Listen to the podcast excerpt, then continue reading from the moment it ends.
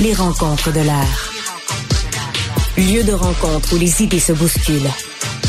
Où la libre expression et la confrontation d'opinions secouent les conventions. Des rencontres où la discussion procure des solutions. Des rencontres où la diversité de positions enrichit la compréhension. Les rencontres de l'air. On parle sport. Jean-François Barry, bonjour. Pas facile pour le Canadien euh, hier soir. Euh, euh, disons que euh, on avait, il y avait juste un trio dans les dernières semaines. Fait que quand le premier trio marche pas, puis là je mets Suzuki entre parenthèses qui lui a tout fait là, mais il y avait pas d'ailier hier soir. Le Slafkovsky et Caulfield étaient complètement perdus. Ah, complètement. Caulfield là, on dit qu'il est à cent pour cent. Moi j'ai un doute. Là, hier je l'ai trouvé particulièrement euh, vulnérable sur la patinoire, a tombé souvent. Sinon ça veut juste dire qu'il est pas capable de jouer la game physique parce que hier ça frappait. Hein? C'était une game ouais. quand même assez intense. Ouais, ouais, c'est vrai. Sable. Slafkovsky, on va mettre ça sur le dos de la jeunesse. Je pense qu'hier, il s'est pris pour Mario Lemieux. Là, il s'est essayé des passes compliquées. Je me souviens, entre autres, du premier avantage numérique. Après ça, bon, il a voulu jouer aussi à brasser. Il a voulu montrer qu'il est capable de jouer cette game-là. Il a pogné trois pénalités. Donc, c'était pas sa game. Suzuki a bien fait. C'est dommage parce que pour une fois, on a eu la, co- la collaboration du deuxième trio. Joshua Roy qui est allé chercher deux passes dans le match d'hier. Ben, mais ouais, mais deux, deux, deux solides passes. Là. C'est pas juste à toucher à rondelle par hasard. Là. Il a fabriqué les deux buts à mon, dans, mon, dans mon livre à moi. Là.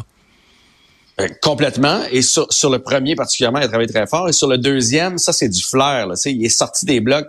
Il a, il a pas essayé de la pogner. Il a juste essayé de la pousser à son défenseur. C'est un gars qui a un sens du hockey extraordinaire, Joshua Ross. Il peut mettre le travail avec ça. Il va avoir une très belle carrière dans la Ligue nationale. Mais là où je m'en allais, c'est que pour moi, là, la game elle s'est perdue sur l'erreur d'Armia.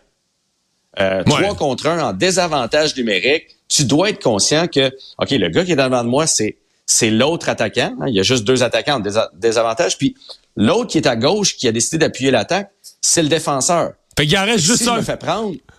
Il en reste juste un. Lui, il décide d'y aller d'une belle grande, ce qu'on appelle la cuillère, pour jouer au héros, au lieu de la passer super facile à sa gauche. Et ce qui arrive, bien, c'est qu'il se la fait enlever. Ça crée un revirement. À trois contre un dans l'autre direction. Moi, c'est, ouais, c'est ça, c'est ça, c'est ça. Ça a été terrible. C'est là que le match euh, s'est joué. Puis par la suite, le Mais... gardien des Sabres a quand même été très solide.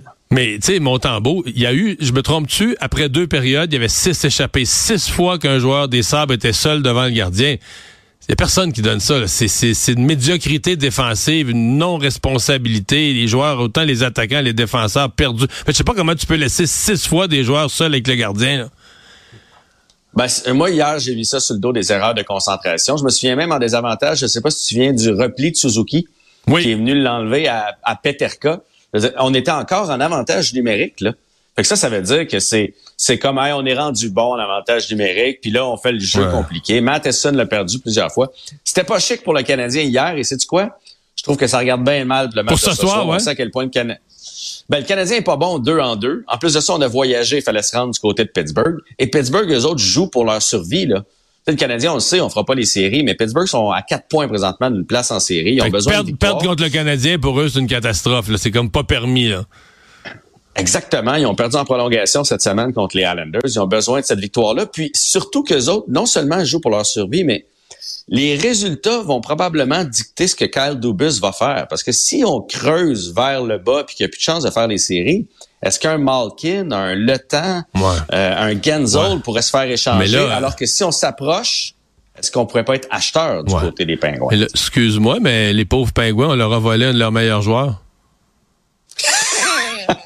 T'as-tu vu les statistiques? Parce que le Canadien est allé chercher un joueur aujourd'hui. Je, je regarde oui. ses statistiques. Zéro but, zéro passe, moins deux, les plus et moins. Tu te dis, OK, mais nous autres, on trouve que nos joueurs sont mauvais parce qu'ils ont un but, deux passes, mais on a trouvé, on a trouvé un dans la ligue qui avait des zéros partout.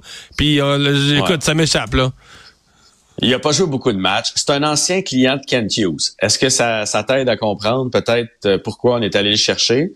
Euh, c'est un joueur de centre quand même établi dans la Ligue nationale de hockey. Tu sais que ce gars-là, avec les Sénateurs, c'est un choix de première ronde, Colin White. Euh, c'est un gars qui est allé chercher un contrat de vingt-huit millions pour six ans, parce que je me souviens de l'avoir pris dans mon pool quand il a commencé dans la Ligue. Et là, il est sur la pente descendante. Ben là, et zéro. J'imagine qu'on a c'est trouvé... zéro on... partout, je, ouais, ouais. je dirais ça, oui.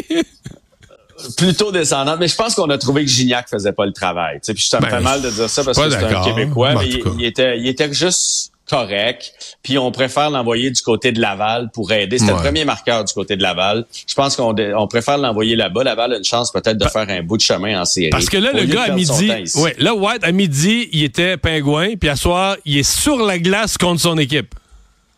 Ouais, il a pris sa poche puis ses bâtons, puis il l'a juste envoyé dans, dans l'autre vestiaire. En même temps, il n'aurait probablement pas joué pour, pour les Pingouins. Là, on l'a envoyé au balotage. Fait que le Canadien est allé ouais. le, le récupérer. Brandon Gignac, cela dit, il n'est pas passé au balotage, mais j'ai bien l'impression qu'il va se retrouver du côté de, de Laval là, pour aller aider le Rocket. Mais Colin White, il ne faut pas s'attendre que ça va révolutionner euh, de tout, tout euh, dans l'équipe du Canadien. Là. Mais je pense qu'il faut ajouter un petit peu de... Tu sais, Jake Evans, hier, c'était difficile aussi. Là. On se rend compte que quand il joue trop de minutes, c'est pas évident. Fait qu'on a voulu renforcer avec un vrai centre habitué à la Ligue nationale de hockey. Bon. S'il fait T'en début, doute, s'il hein? fait bidon, non, mais excuse-moi, il y a un certain choc. Tu dis, ah, nouveau joueur, là, t'ouvres les statistiques, c'est juste des zéros. En tout cas, ben, ben, y a c'est moins. Un joueur que les autres équipes. L'autre équipe le laisse aller. Oui, je comprends. Je comprends, je comprends. Hey, on ouais. surveille ça ce soir. Salut. Ouais, je à... pense qu'on va perdre ce soir. Ouais, OK. À demain. Salut. Merci d'avoir été là. À demain à vous.